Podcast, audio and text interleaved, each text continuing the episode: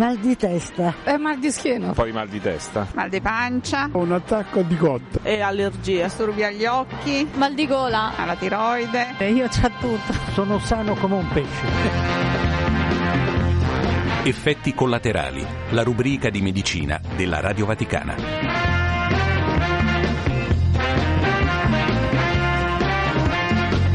Benvenuti da Iliana Storri al settimanale di medicina effetti collaterali realizzato in collaborazione con i medici del Policlinico Gemelli e del Bambino Gesù. Oggi parliamo di farmaci contro il diabete e poi i consigli per la cura dei denti nei bambini.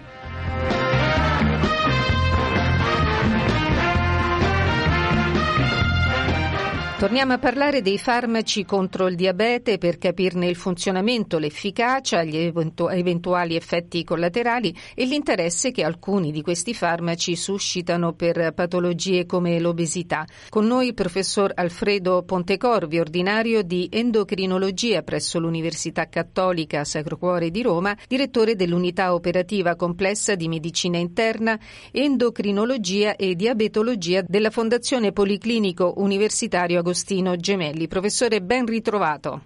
Salve a lei e ai suoi radioascoltatori. Professore, iniziamo da quali sono i farmaci in uso contro il diabete e quale tipo di diabete in particolare e come funzionano all'interno del nostro organismo. Ci sono due tipi di diabete fondamentalmente, il diabete di tipo 1 insulino dipendente in cui il pancreas non funziona più, il pancreas endocrino non produce più insulina per cui dobbiamo somministrarla dall'esterno. E questo tradizionalmente lo si effettuava attraverso iniezioni quotidiane di insulina anche ripetute più volte al giorno, in genere quattro volte al giorno. Molto più frequente, il 95% dei casi, è invece il diabete di tipo 2, il diabete dell'adulto, dove invece di insulina ce n'è anche troppa in circolo perché funziona di meno. Si ha una condizione di insulinoresistenza, la definiamo noi, per cui l'insulina c'è, ce n'è di più, ma funziona di meno sui suoi tessuti bersaglio. E in questo ambito c'è stata un'evoluzione rapidissima di nuove categorie di farmaci tant'è che i vecchi farmaci che venivano usati 10-15 anni fa sono stati totalmente sostituiti. Uno di questi farmaci sono i farmaci cosiddetti glicosurici che hanno lo scopo di eh, abbassare la soglia di riassorbimento del glucosio a livello del rene, per cui il glucosio eh, viene eliminato con le urine ne consegue che c'è una diminuzione della glicemia, ma c'è anche una perdita di calorie, di glucosio, che è il maggiore produttore di calorie nel nostro organismo, per cui hanno anche un effetto non drammatico, ma un effetto dimagrante. Poi sono entrati in commercio le nuove categorie di farmaci, gli analoghi del GLP1, che è un ormone gastrointestinale prodotto quando arriva il pasto all'interno dello stomaco e dell'intestino e che serve a far funzionare meglio l'insulina, inibire la secrezione per esempio del glucagone che è l'ormone che contrasta l'azione dell'insulina e hanno anche e soprattutto un effetto di rallentamento del passaggio del cibo a livello del tratto gastrointestinale così che il cibo viene assorbito molto più lentamente. E proprio per tutti questi motivi il farmaco non solo ha un effetto importante sulla diminuzione della glicemia ma anche potenti effetti dimagranti ed è questo quello che abbiamo visto comparire sui giornali in questi ultimi mesi perché ovviamente eh, tante persone che non ne avevano bisogno si sono rivolte ad utilizzare questi, questi farmaci per dimagrire, anche quando magari non avevano chili in eccesso. Ma in Italia l'AIFA ha già approvato il loro utilizzo per l'obesità? C'è un solo farmaco approvato dall'AIFA in Italia per la terapia dell'obesità ed è un GLP1 agonista diciamo di prima generazione che deve essere iniettato quotidianamente, la, il principio attivo si chiama liraglutide, è un farmaco originariamente sviluppato per la terapia del diabete mellito di tipo 2, quello dell'adulto, ma che a dosaggi più elevati è stato anche approvato per la terapia dell'obesità e determina una significativa riduzione del peso corporeo. Poi ci sono i nuovi farmaci che sono stati approvati negli Stati Uniti e anche in alcune nazioni dell'Europa, ma non ancora in Italia, come la semaglutide semaglutide oppure la tirzepatide che hanno un effetto sulla glicemia ancora più potente ma soprattutto hanno potentissimi effetti dimagranti. È importante quindi eh, ribadire lo stretto controllo medico, non si deve ricorrere all'assunzione di farmaci solo perché si ha qualche chilo in più.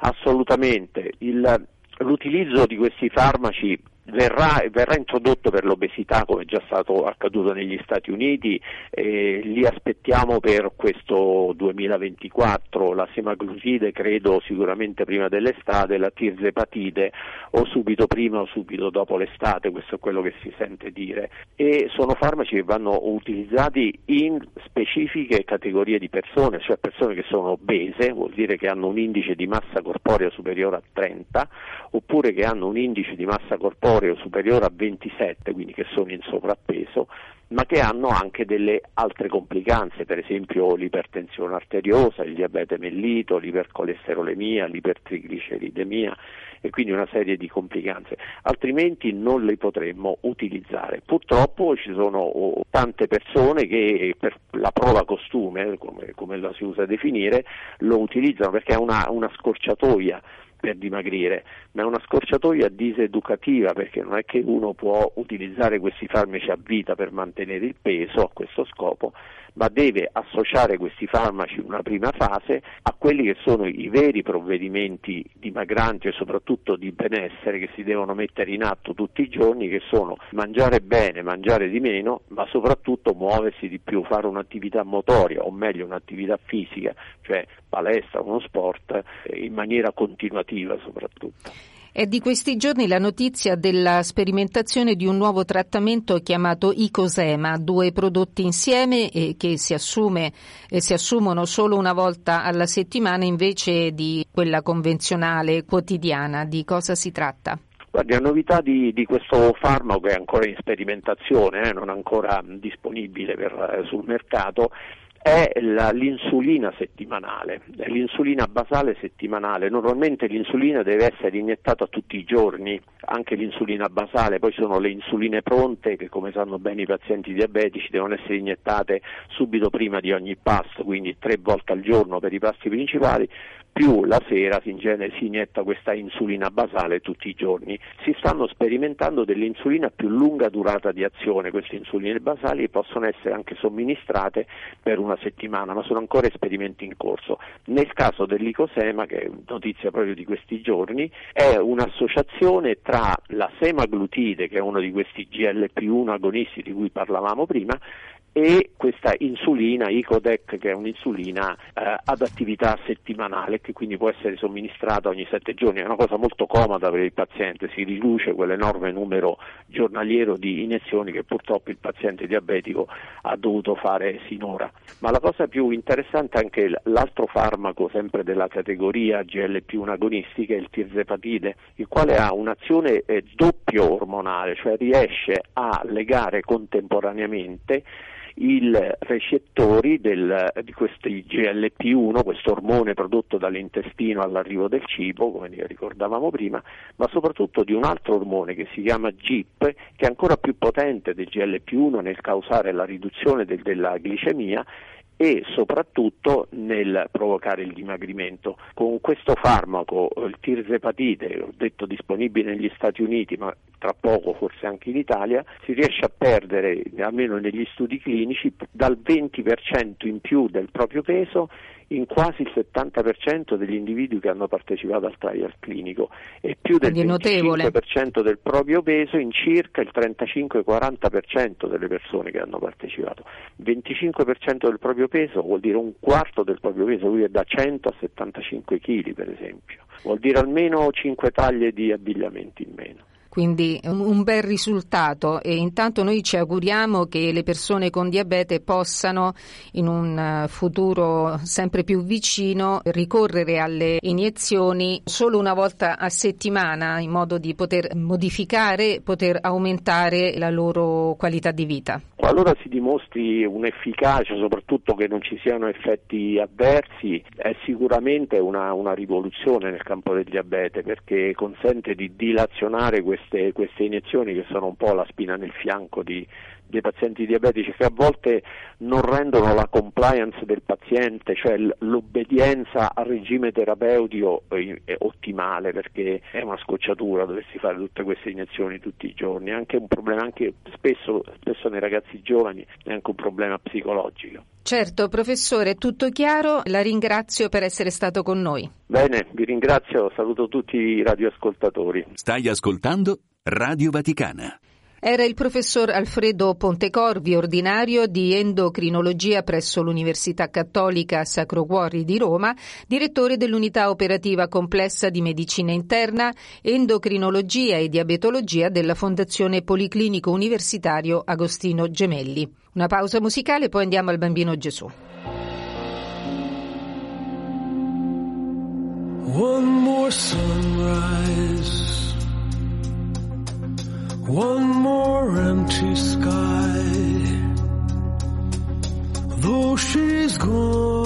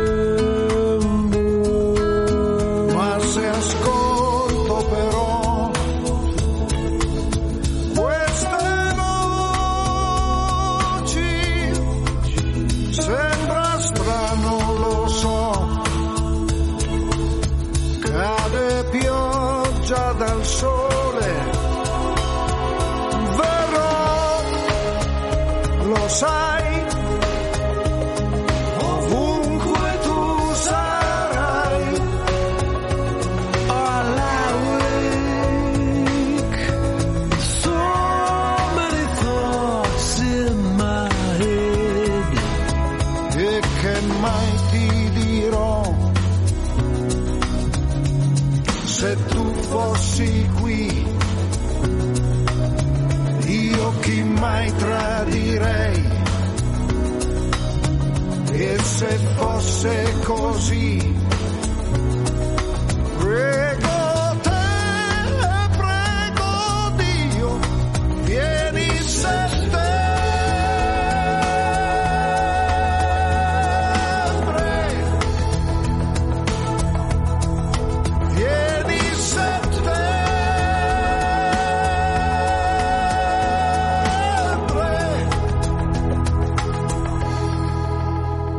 Stai ascoltando Radio Vaticana. Dal bambino Gesù i consigli dell'esperto per i denti dei più piccoli nel campo dell'ortodonzia. Benvenuta alla dottoressa Angela Galeotti, responsabile di odontostomatologia dell'ospedale pediatrico Bambino Gesù. Dottoressa, ben trovata.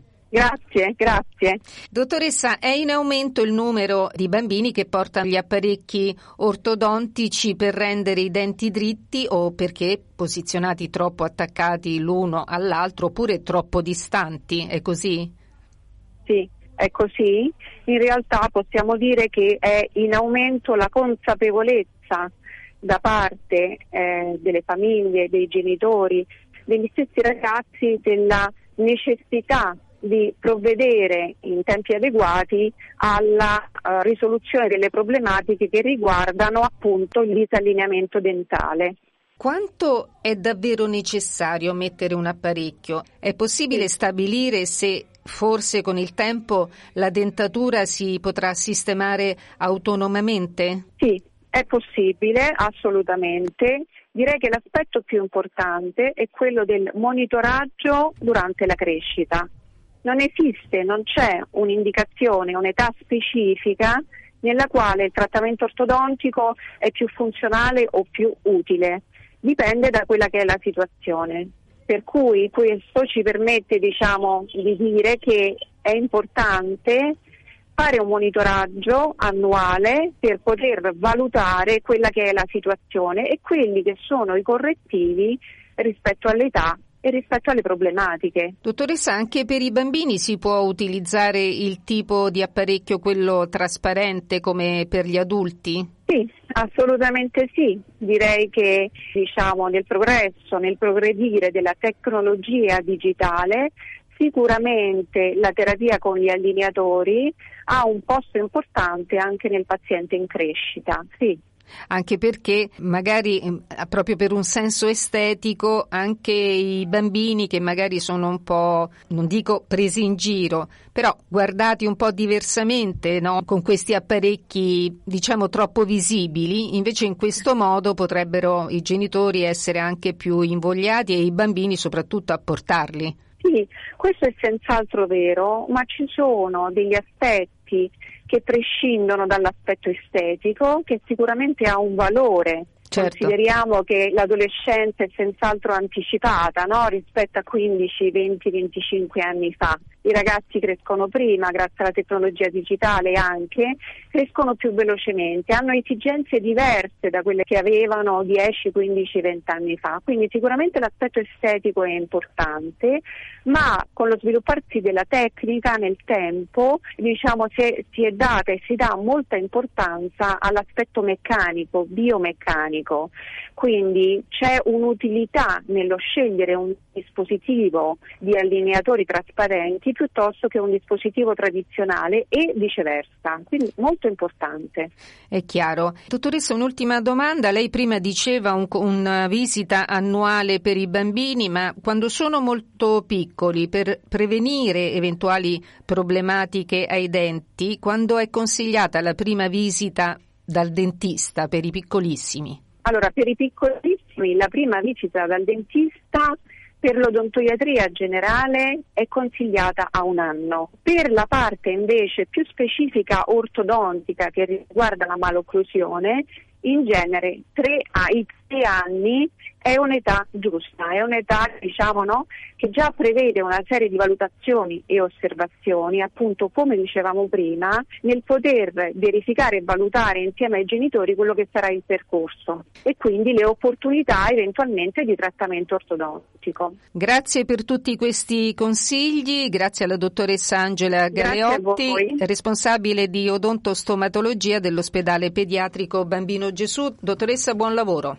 Grazie, grazie a voi, buon lavoro. Radio Vaticana, la radio che ti ascolta. E termina qui anche questa puntata di effetti collaterali. Oltre che seguirci in diretta, potete riascoltare le nostre trasmissioni in podcast scaricando le nostre app Radio Vaticana e Vatican News.